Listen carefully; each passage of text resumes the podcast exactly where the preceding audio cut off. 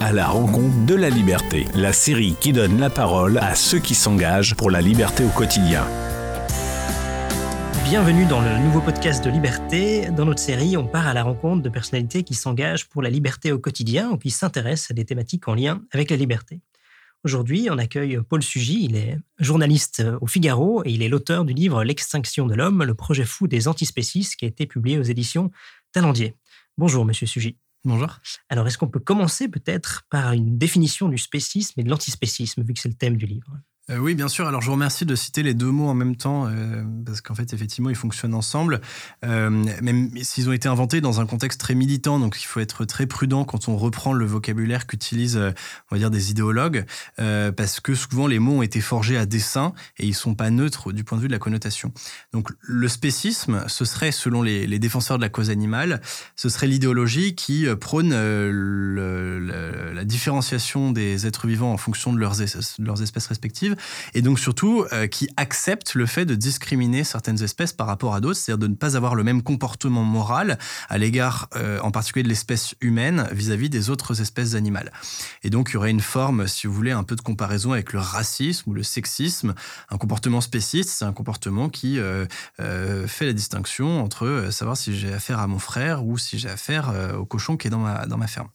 donc l'antispécisme, évidemment, ce serait l'idéologie qui, elle, s'oppose à cette discrimination et qui donc entend traiter à égalité tous les animaux, tous les êtres vivants, quelle que soit leur espèce, et donc qui considérerait qu'il existerait des droits transversaux et en particulier un droit qui est celui euh, de ne pas euh, être tué ou de ne pas être euh, utilisé de façon à ce que ça nous impose des souffrances pour quelque raison que ce soit, la consommation de viande, l'utilisation du cuir, etc.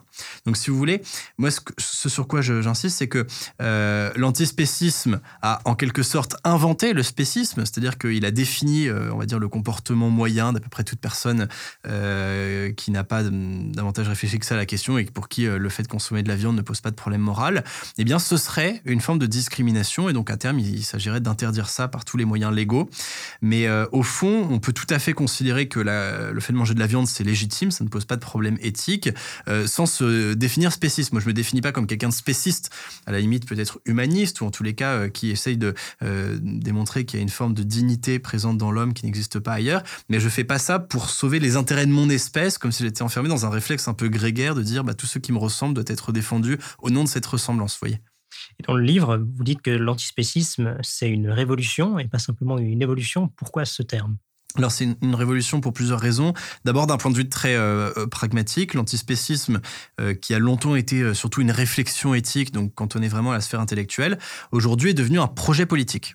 Donc l'antispécisme a un agenda qui n'est pas très difficile à comprendre. Hein. C'est l'agenda qui est celui de la révolution euh, animaliste, donc la libération de tous les animaux, euh, et donc euh, la lutte pour l'abolition de l'exploitation des animaux sous toutes ses formes, chasse, élevage, cirque, spectacle d'animaux, zoo, etc.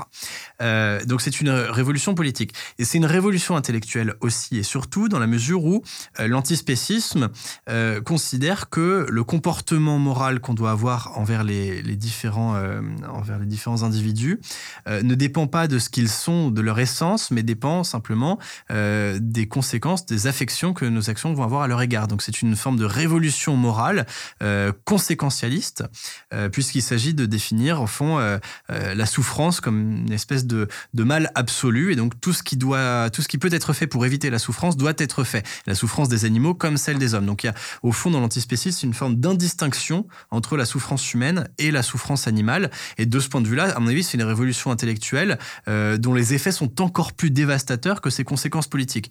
C'est-à-dire que on peut tout à fait imaginer un monde dans lequel euh, l'agriculture, la chasse, etc. aurait, enfin en tout cas l'agriculture d'élevage aurait complètement disparu. On aurait remplacé ces activités par d'autres. Bon, ça peut s'entendre. En revanche, pour moi, les conséquences philosophiques euh, de cette indistinction proclamée entre les animaux et les hommes, eh bien, je crois qu'on n'aurait pas fini d'en mesurer les conséquences désastreuses parce que ça nous rendrait complètement incapables de nous penser nous-mêmes, euh, si ce n'est euh, comme des individus sentients, c'est-à-dire au fond des animaux comme les autres. Et c'est ce, à mon avis, qu'il faut éviter à tout prix. Dans votre livre, avant de parler de la révolution politique d'aujourd'hui, vous abordez également l'aspect historique, donc le, mouvement, comment il s'est développé. En partant notamment de Jeremy Bentham, qui est bien connu en tant qu'utilitariste. Et lui, il partait de l'idée d'une égalité de traitement qui était souhaitable. Et aujourd'hui, des, intellectuels comme Peter Singer, qui est connu comme peut-être la, Bible même de ce mouvement de, pensée, il parle d'égalité de considération. Quelle différence on peut faire entre une égalité de traitement et de considération? Voilà, alors effectivement, on rentre vraiment dans le vif des catégories mentales pensées par l'antispéciste. Vous avez raison de rappeler que, que Bentham, donc euh, penseur utilitariste libéral s'il en est, avait déjà commencé à élargir sa réflexion morale aux animaux en disant, au fond, euh, la question qu'il faut se poser à leur égard, c'est pas savoir s'ils peuvent parler, s'ils peuvent réfléchir, etc., mais c'est simplement s'ils peuvent souffrir. Donc on, voit que la, philosophie morale de Bentham, qui est proprement euh, utilitariste, donc s'interroge sur les conséquences uniquement de chacune de nos actions en matière d'utilité, eh bien, euh, cette réflexion-là donne à la souffrance un statut extraordinaire, peut-être plus important que dans toutes les autres traditions morales auparavant, puisque la souffrance devient le mal qu'il faut absolument éviter. Et que de ce point de vue-là, eh bien, effectivement, il faudrait rehausser la considération qu'on accorde à la souffrance des animaux. Donc Bentham, à partir de là, mais sans plus y réfléchir que ça, parce que c'est presque une note de bas de page dans, ses œuvres, c'est pas vraiment le cœur de sa réflexion, mais commence à dire qu'il faudrait traiter les animaux euh, de façon plus juste, en faisant euh, beaucoup plus attention que ça n'était le cas à l'époque, euh, au traitement qu'on leur réserve, donc c'est-à-dire en fait à la façon dont on va évidemment s'occuper d'eux en matière de bien-être. là où Singer va beaucoup plus loin, c'est que pour lui, euh, la question n'est pas simplement dans le traitement que l'homme réserve aux animaux, mais euh, dans tout ce qui affecte l'utilité des animaux au sens très large.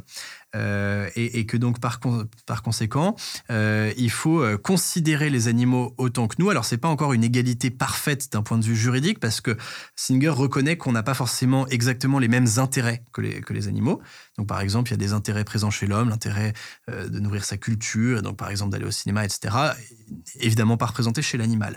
Donc on a des intérêts qui sont différents. En revanche, nos intérêts et les intérêts des animaux doivent être considérés comme aussi importants les uns que les autres. On compare d'un registre euh, purement, euh, purement pragmatique à déjà une amorce de réflexion philosophique sur le statut même de l'animal. C'est-à-dire qu'il n'y a pas de raison pour Peter Singer de considérer qu'un intérêt pour un animal euh, est de moindre valeur, de moindre importance qu'un intérêt pour un humain.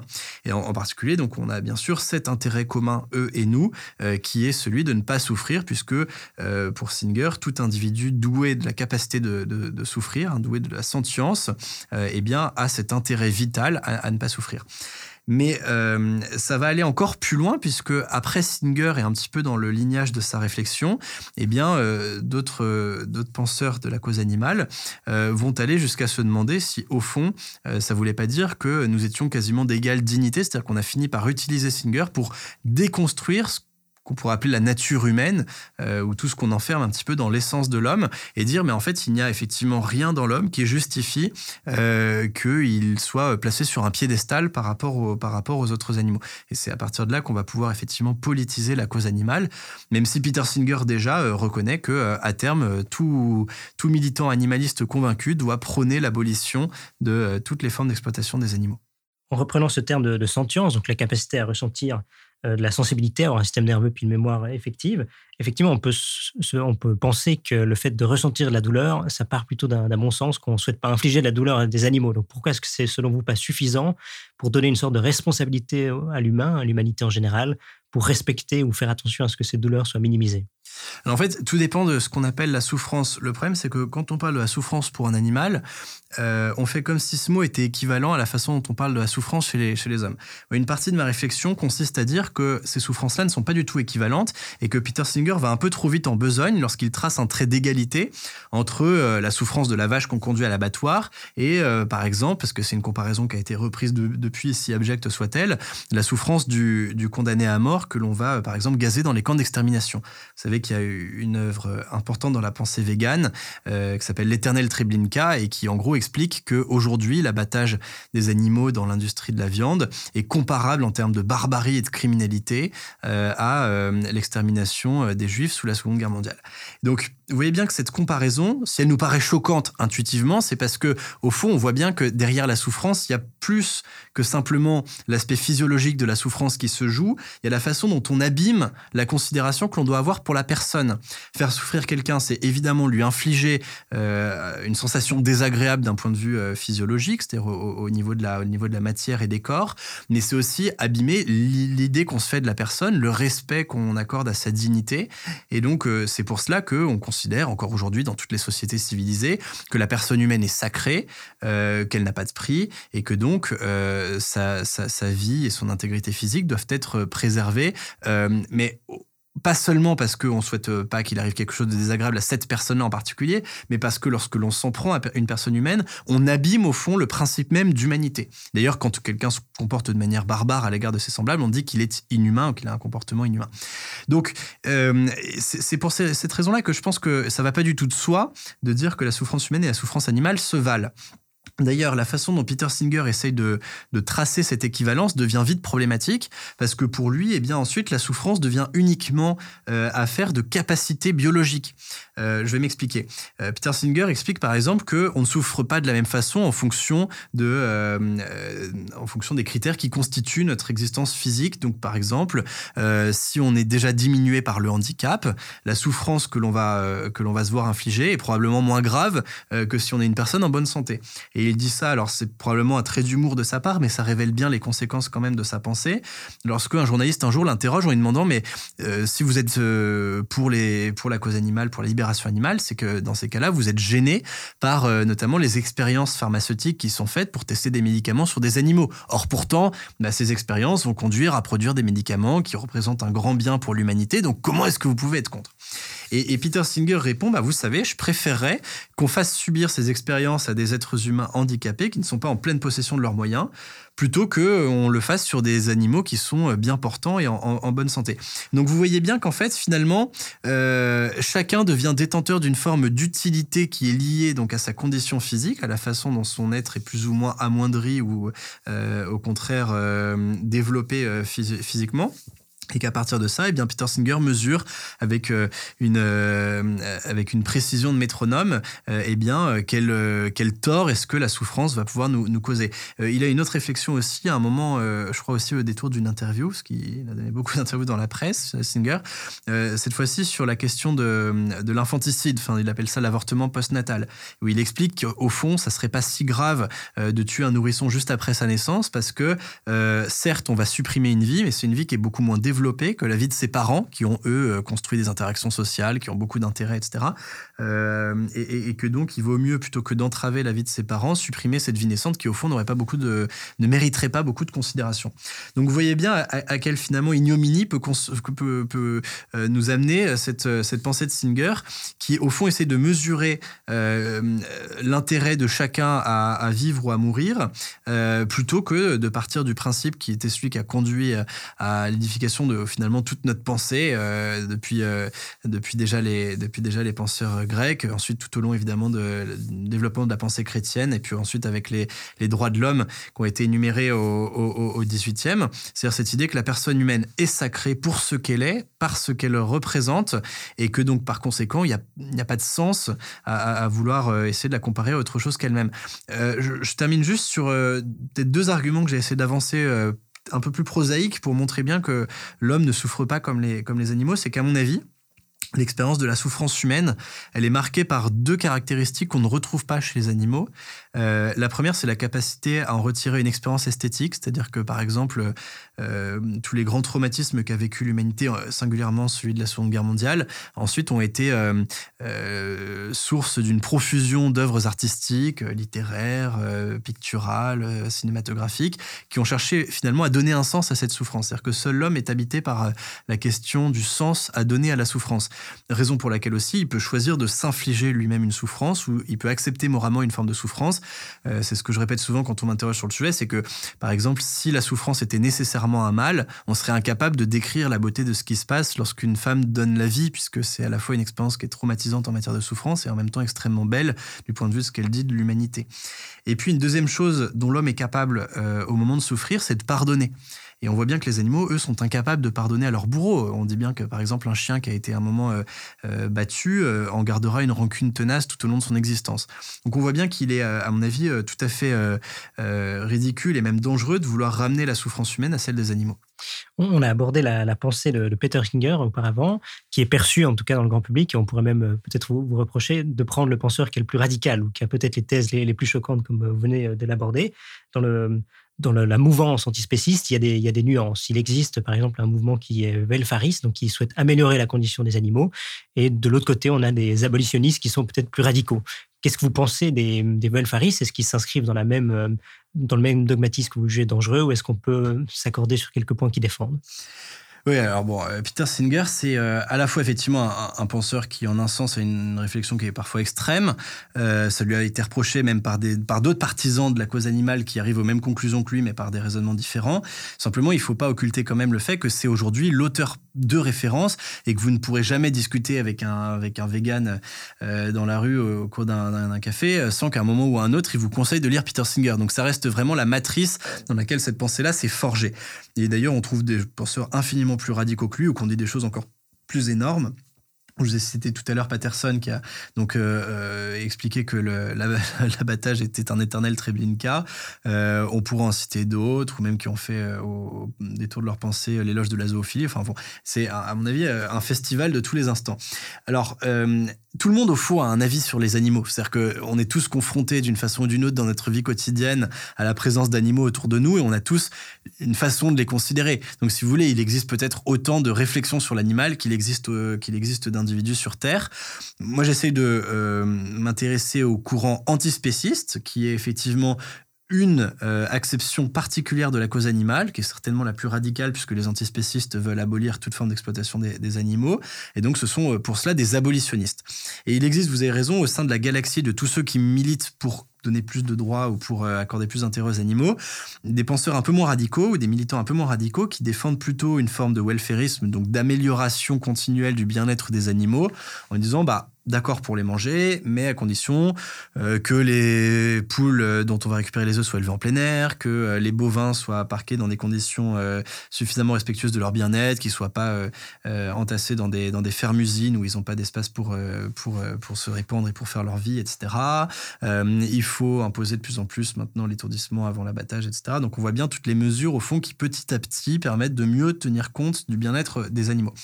Alors, ce qu'il faut bien voir, c'est que d'abord, ce mouvement qui va vers l'amélioration des conditions d'exploitation des animaux, il est assez ancien. Euh, les premières sociétés de protection des animaux, ça naît au, début du 19e siècle dans la société euh, britannique et ça se répand dans tout le monde civilisé. Et puis, euh, c'est un mouvement qui, de toute évidence, est nécessaire. Et puis, je pense qu'on est, à mon avis, encore très loin du compte parce qu'on voit bien aujourd'hui encore que un problème parfois dans la façon dont on a industrialisé la production de viande euh, et que euh, la recherche d'une rentabilité à tout prix ou de la réduction des coûts euh, à la fin pour le consommateur a peut-être nous a peut-être conduit à faire des choses qui sont certainement pas éthiques. Donc il ne s'agit pas du tout de, condamner par principe tous ceux qui vont essayer d'améliorer le bien-être des animaux. Simplement, moi j'observe deux choses. La première, c'est que euh, généralement, c'est un débat qui est très confus et que euh, ceux qui défendent les droits ou les intérêts des animaux sont rarement capables euh, de fixer un cadre philosophique pour penser cela. C'est-à-dire que moi, je veux bien qu'on discute des animaux et qu'on fasse des lois ou des règlements qui visent à davantage prendre en compte leurs intérêts, mais au nom de quelle idée de l'homme et au nom de quelle idée de l'animal Et je regrette que, en particulier, les débats parlementaires qu'on a pu voir, là, il y a eu une proposition de loi récente qui a été votée par la législature précédente sur le bien-être animal, à aucun moment cette question philosophique n'a été véritablement posée. Et peut-être heureusement parce qu'on aurait eu des surprises, c'est-à-dire qu'on se serait rendu compte que finalement beaucoup de députés sont incapables euh, de répondre à la question de savoir ce qu'est l'homme. Et l'homme au fond est, une question qui est, euh, c'est Pierre Manant qui le dit assez bien dans son livre La Cité de l'homme. Euh, il dit on prononce tout le temps le, nom de l'homme sans que jamais le contenu de ce nom ne soit véritablement énoncé. Question de l'homme est sans cesse posée mais jamais résolue. Et peut-être même qu'on n'ose pas le faire parce qu'on est maintenant enfermé dans une juxtaposition de traditions philosophiques ou religieuses qui font qu'on a tous finalement une lecture du monde qui est très différente et euh, on essaye pour euh, s'en accommoder et pas trop se taper dessus de ne pas aborder les sujets qui fâchent. Ça fait bien longtemps que euh, l'anthropologie n'est plus véritablement une des disciplines phares de, l'université française. Je sais pas ce qu'il en est de la, de la Suisse. est-ce que ce flou dans l'engagement, peut-être avec des militants moins radicaux, est-ce que c'est est -ce c'est des idiots utiles des mouvements plus, plus radicaux plus poussés comme Alors, il y, y, a plusieurs choses. D'une part, il y a des gens qui sont sincèrement convaincus qu'il faut faire un peu mieux, mais pour qui le fait de manger de la viande ne pose pas de problème philosophique. Cela, bon, très bien, je pense que leur action est nécessaire, et d'ailleurs, en un sens, les premiers de ces militants, ce sont souvent les fermiers eux-mêmes, qui en fait, et quoi qu'on en dise, eh bien, aiment leurs bêtes et cherchent la façon de les faire souffrir le moins possible. Un sujet, par exemple, aujourd'hui qu'on a, c'est avec les abattoirs. Les conditions d'abattage en France ou d'ailleurs partout en Europe sont assez désastreuses pour la raison surtout que je vous ai citée, c'est-à-dire la recherche de rentabilité, donc le fait que maintenant il faut augmenter sans cesse la cadence. Ce sont des travailleurs détachés qui ne sont pas forcément en plus très bien formés pour ces métiers-là, qui euh, euh, travaillent dans un rythme infernal et dans des conditions désastreuses. Bah, les éleveurs sont les premiers à réclamer, par exemple, la possibilité soit d'abattre eux-mêmes leurs troupeaux, soit de créer des abattoirs coopératifs beaucoup plus petits, à taille humaine et respectable, pour que justement les conditions dans lesquelles ça se fait soient plus respectueuses du bien-être de leurs bêtes. Et vous voyez bien que euh, donc le, monde n'est pas euh, euh, tout noir ou tout blanc. Il n'y a pas d'un côté les gentils activistes qui essayent de faire plier les éleveurs, qui eux sont là uniquement pour faire avancer la cruauté et animaux. Après, donc vous dites idiot utile. Moi, je pense pas qu'il y ait d'idiots utiles. Je pense qu'en revanche, il y a des hypocrites et que vous avez beaucoup de militants, beaucoup d'associations qui vont se présenter sous un village, sous un visage welfariste, donc qui vont dire nous, on n'est pas des idéologues, on n'a pas une pensée prédéfinie sur l'homme ou sur l'animal, on ne veut pas la libération animale ou l'interaction de tout. Simplement, on veut y aller petit pas par, petit pas.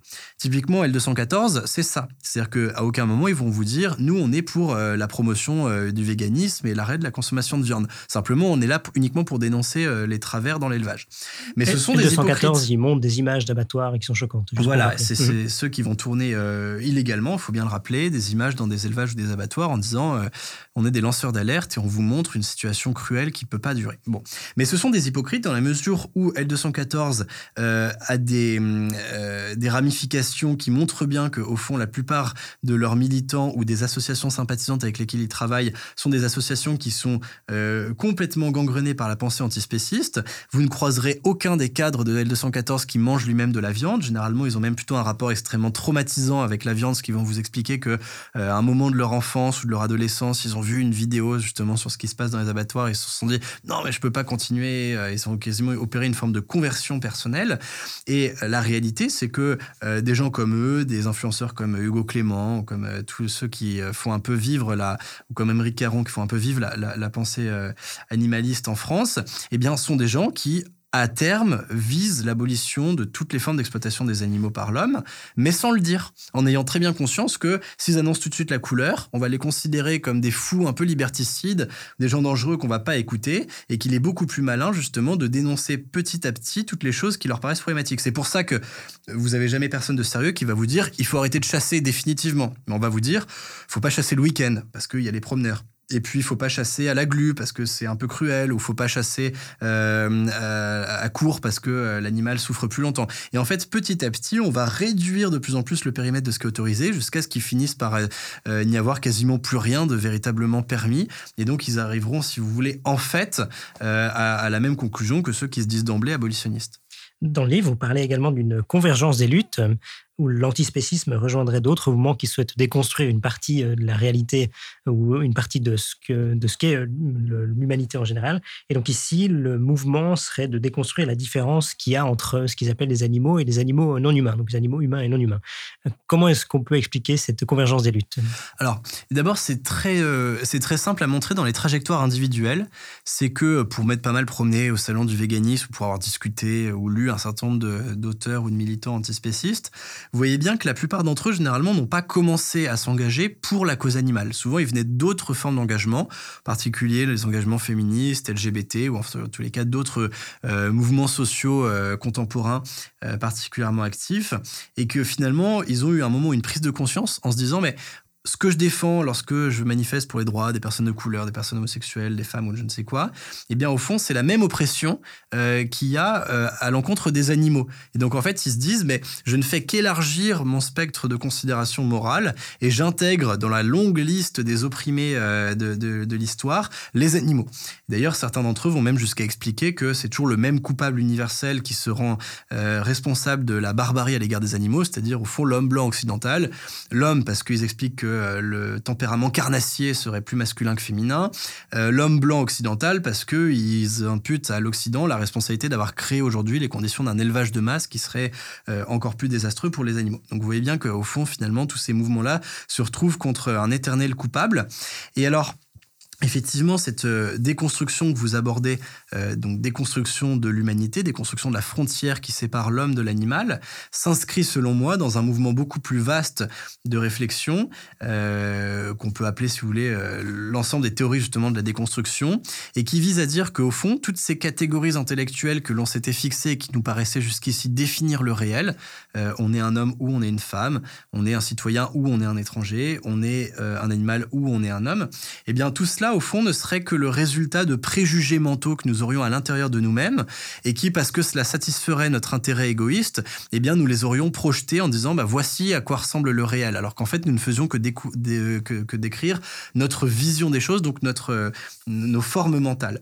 Euh, et donc, euh, déconstruire pour eux, eh bien, c'est abolir ces préjugés, c'est-à-dire renouveler notre regard sur le monde et accepter au fond que la réalité ne soit encore une fois qu'un vaste continuum où se mêlent toutes les choses et toutes les essences et où il n'y a pas plus de raison de définir ceci comme cela euh, que de le définir comme l'inverse de cela, voire même euh, que tout cela au fond ne dépendrait que du regard que portent sur eux les, les, les agents.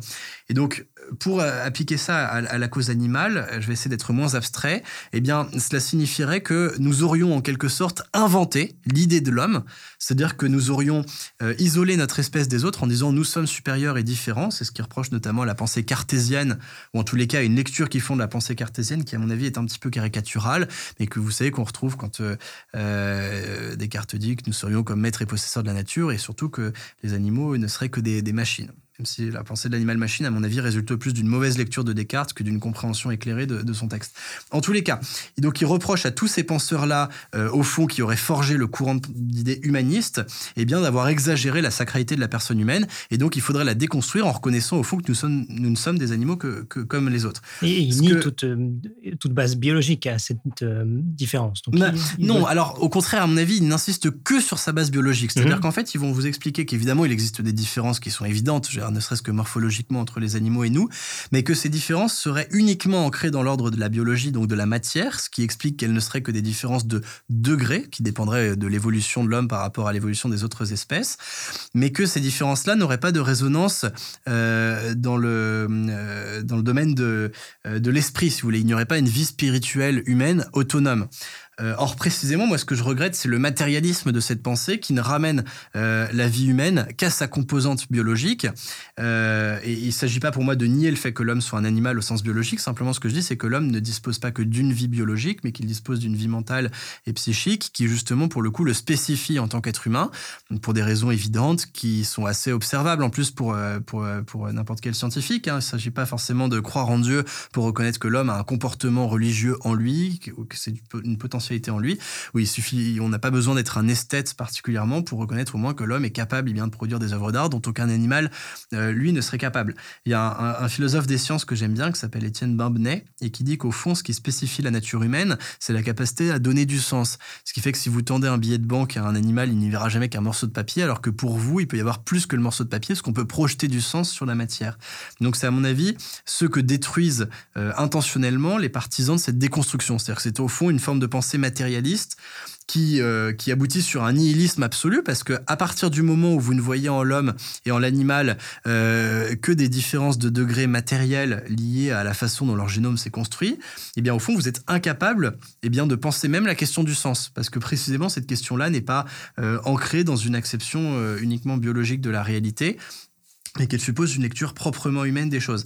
C'est là qu'en fait on voit bien que ces gens sont enfermés dans une pensée un petit peu circulaire, c'est-à-dire que au fond, euh, la négation de la spécificité de la vie humaine est à la fois le point de départ et l'aboutissement de leur pensée. Un exemple très simple, c'est une affiche qu'on a vue placardée dans le métro il y a quelques années de cela, où on voyait un acteur hollywoodien bien connu, en l'occurrence Joachim Phoenix, qui posait pour euh, l'association One Voice, euh, ou PETA, non, l'association PETA, pardon, qui est une des associations qui est une ONG mondialement connue sur la question animale. Et il dit, donc il, pose à côté d'un coq, et il dit en interview à propos de cette affiche, euh, vu de l'intérieur, nous sommes tous pareils, vu avec le regard d'un autre animal, il n'y a pas de différence entre le coq et l'homme. Et c'est assez intéressant parce qu'en fait, il a besoin de dire qu'il faut se positionner du point de vue de l'animal pour dire que nous sommes pareils que ce qui veut euh, évidemment dire que si on se positionne au contraire du point de vue de l'homme, on voit nettement la différence fondamentale qu'il y a entre eux et nous, et qui est une différence qui échappe au regard du biologiste ou de l'éthologue, ou euh, en tous les cas du regard purement scientifique qui est posé sur, sur, sur l'humanité, mais qui est euh, une différence qui se révèle davantage au contraire aux yeux du psychologue, du philosophe, de, du, du littérateur, de l'exégète, en tous les cas de ceux qui s'intéressent justement à ce que l'homme a produit en tant qu'humain. Et cette déconstruction, elle s'inscrit évidemment, à mon dans la continuité de la déconstruction précédente des frontières entre les genres, des frontières aussi euh, entre les cultures. Et ce qui est assez intéressant, c'est que par exemple, les auteurs de ce qui est aujourd'hui un des principaux manifestes pour une politique animaliste, donc Zoopolis, euh, donc les auteurs sont Sue Donaldson et, Will Kimlicka, sont des gens qui d'abord ont commencé par théoriser le multiculturalisme, donc l'intégration de ce qui est différent de nous et justement, l'animalisme est un peu l'aboutissement de leur réflexion, puisqu'il n'y a rien de, de, plus étranger à nous-mêmes, justement, que les autres animaux. On voit bien la continuité qu'il y a entre ces pensées. Donc les, animaux, dans cette manière de, penser et de voir le monde, sont une sorte de nouvelle catégorie d'opprimés, comme on l'a vu, et se greffe à ça parfois un discours anticapitaliste, évidemment. Et je me suis posé la question en lisant le livre, c'est une thématique qui vous a aussi intéressé. Ça me paraissait personnellement absurde de prétendre que le, capitalisme nuisait aux animaux. Évidemment qu'ils font partie des rouages qui mènent euh, à la fin à la nourriture, etc. Mais je me posais la question de la, de la santé des animaux dans des systèmes non capitalistes ou moins capitalistes. Est-ce que vous en savez plus sur ça? Alors, euh, honnêtement, j'ai pas fait une étude comparée des conditions de bien-être animal partout dans le monde et euh, je pourrais pas vous répondre précisément sur cette question. Par contre, je peux essayer de vous éclairer un petit peu, effectivement, sur le regard un peu anticapitaliste qui est posé sur euh, la question animale. D'une part, effectivement, vous avez raison de dire qu'aux yeux des animalistes, les animaux sont une nouvelle catégorie de prolétaires. C'est Émeric Caron qui dit ça. Hein. Euh, il dit les animaux sont les prolétaires du 21e siècle et au fond, la cause animale est le nouveau marxisme. Je suis allé un petit peu plus loin en essayant de voir comment est-ce que le marxisme a évolué euh, depuis un siècle et demi jusqu'à nos jours. Et en fait, il faut passer par le détour du post-marxisme la pensée en France de gens comme euh, Chantal Mouffe ou Ernesto Laclos qui ont euh, défini très bien comment est-ce que le marxisme avait au fond appliqué à un objet précis, à savoir les classes sociales, une pensée que l'on peut euh, extrapoler qui est celle au fond de la dualité oppresseur-opprimé et que cette pensée marxiste, si on l'extrayait un petit peu du contexte de la lutte des classes et de la domination de la classe dominante sur les prolétaires et, sur les ouvriers, eh bien pouvait servir de grille de lecture pour l'analyse de relations entre hommes et femmes, avec le patriarcat qui serait au fond euh, euh, euh, le patronat du XXe siècle, quoi, ou aujourd'hui l'humanité par rapport à, à l'animalité. les animaux étaient donc, étant donc encore une fois ces nouveaux, ces nouveaux opprimés. Il y a donc une continuité de pensée qui est en un sens inspiré de Marx, sans être véritablement marxiste, qui va nous amener ensuite à analyser de ce point de vue-là tous les grands combats euh, sociétaux qui sont menés depuis maintenant euh, un demi-siècle euh, dans, le, dans le monde occidental. Et donc, si vous voulez, il y a à la fois effectivement une critique du capitalisme dans la mesure où aujourd'hui l'industrialisation et, et l'économie en fait de marché ont probablement en quelque sorte amoindri les conditions de, bien-être des animaux dans l'élevage. Donc ça, à la limite, ils vont s'appuyer là-dessus pour montrer qu'effectivement le capitalisme a accéléré les choses. Mais pour eux, si vous voulez, c'est quasiment le même crime euh, de trancher la tête du poulet dans la cour de sa ferme dans un système autogéré anticapitaliste euh, que euh, d'emmener 200 poulets d'un coup à l'abattoir, si vous voulez. Enfin, il y a seulement une des différences de gravité entre ces deux crimes. Mais pour eux, si vous voulez, c'est pas la façon dont les animaux sont tués qui représente la barbarie, mais c'est le fait même, le principe même de les tuer. Donc ça veut dire que, au fond, pour eux, le problème n'est pas tant le capitalisme en soi que vraiment la pensée humaniste ou que la, la, thèse selon laquelle l'homme serait, euh, enfin, la vie de l'homme serait sacrée. Et donc, ils vont aller un peu plus loin, c'est assez intéressant, en disant que finalement, l'économie de marché peut même être leur allié, dans la mesure où, on le voit bien, le marché est extrêmement polymorphe et il s'accommode finalement d'à peu près toutes les valeurs sociétales qui seront données à une époque euh, définie. Et donc, si à un moment les consommateurs disent, bah nous, on veut que euh, des œufs de poule élevés en plein air et on veut faire attention au bien-être des animaux, et eh ben euh, le marché va finalement produire en réponse à ça une attention peut-être certainement un peu hypocrite, c'est une forme de greenwashing appliquée à la cause animale, mais enfin ça fonctionne, c'est-à-dire que on voit bien maintenant comment est-ce que les grands groupes de l'agroalimentaire essaient de prendre davantage en compte le, le bien-être des animaux. Et ça va aller encore plus loin puisque un des marchés qui se développe aujourd'hui dans dans l'industrie agroalimentaire, c'est la production soit de substituts à la viande, donc c'est de la viande qui n'est pas en fait produite avec de la matière animale, mais qui est produite avec de la matière végétale et qui a l'apparence et paraît-il le goût de la viande, donc faite avec du soja ou je ne sais quoi.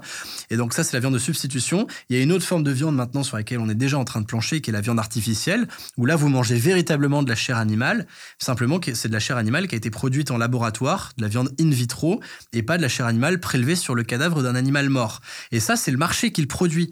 Et c'est même des gros investisseurs, puisque aux États-Unis, c'est euh, les grandes boîtes de la Silicon Valley. En France, c'est Xavier Niel quelques startups aussi euh, en Israël euh, notamment qui sont à la pointe de cette euh, innovation technologique. Donc c'est le marché qui va produire cette solution, mais précisément parce que au fond le marché est assez indifférent à la souffrance ou au bien-être des animaux. Simplement, lui ce qui l'intéresse, c'est les valeurs qui à un moment sont injectées dans le circuit par une société donnée. Donc encore une fois, s'il y a un changement intellectuel radical dans nos sociétés, alors le marché suivra.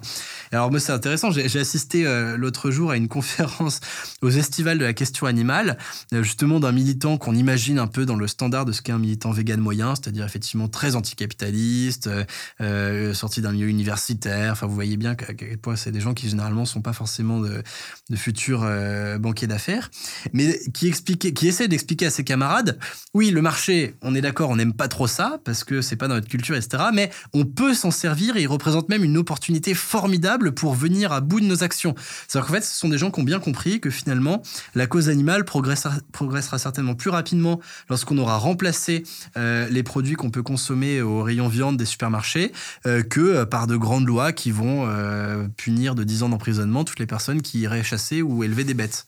Absolument. Dans ce changement ou dans cette évolution culturelle que vous évoquez, on peut se poser la question, faire une sorte de projection à quoi ressemblerait un monde où Émeric Caron aurait une majorité, hmm. où, ces changements culturels et technologiques ou même simplement des innovations euh, en termes de nourriture, à quoi ressemblerait du coup un monde antispéciste dans 10, 15 ou 20 ans si les majorités se dessinent? Eh ben, Toute l'erreur serait de croire que la seule chose qui changerait, c'est qu'on n'utiliserait plus les animaux pour notre bien-être. C'est-à-dire qu'on ne ferait plus de cuir, on ferait plus de fourrure, on ferait plus évidemment de viande, on n'irait plus chasser, on n'irait plus au cirque, on n'irait plus aux zoos, etc.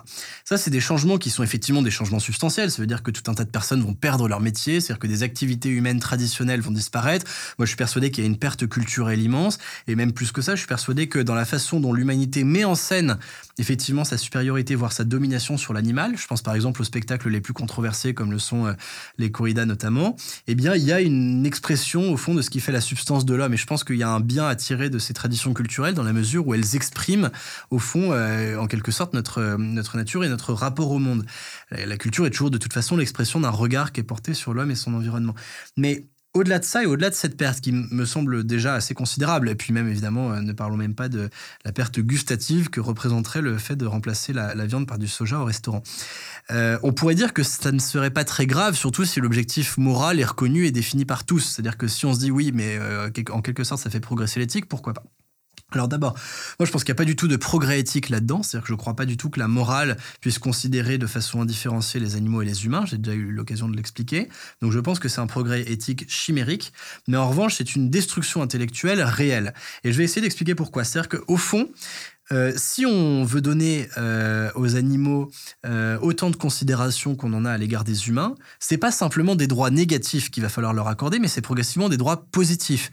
Les droits négatifs, c'est de pas se faire agresser. Voilà, c'est ça, c'est des droits qui en fait constituent des interdits pour autrui, c'est-à-dire mhm. effectivement, tu ne tueras pas, tu ne mangeras pas autrui, etc.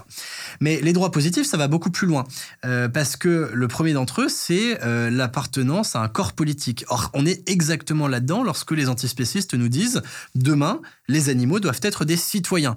Là, ce que je suis en train de vous dire là, je vous cite pas les lubies de quelques auteurs un peu éclairés ou folkloriques, mais vraiment, la plupart des militants antispécistes adhèrent à l'idée qu'il faudrait une citoyenneté animale à terme.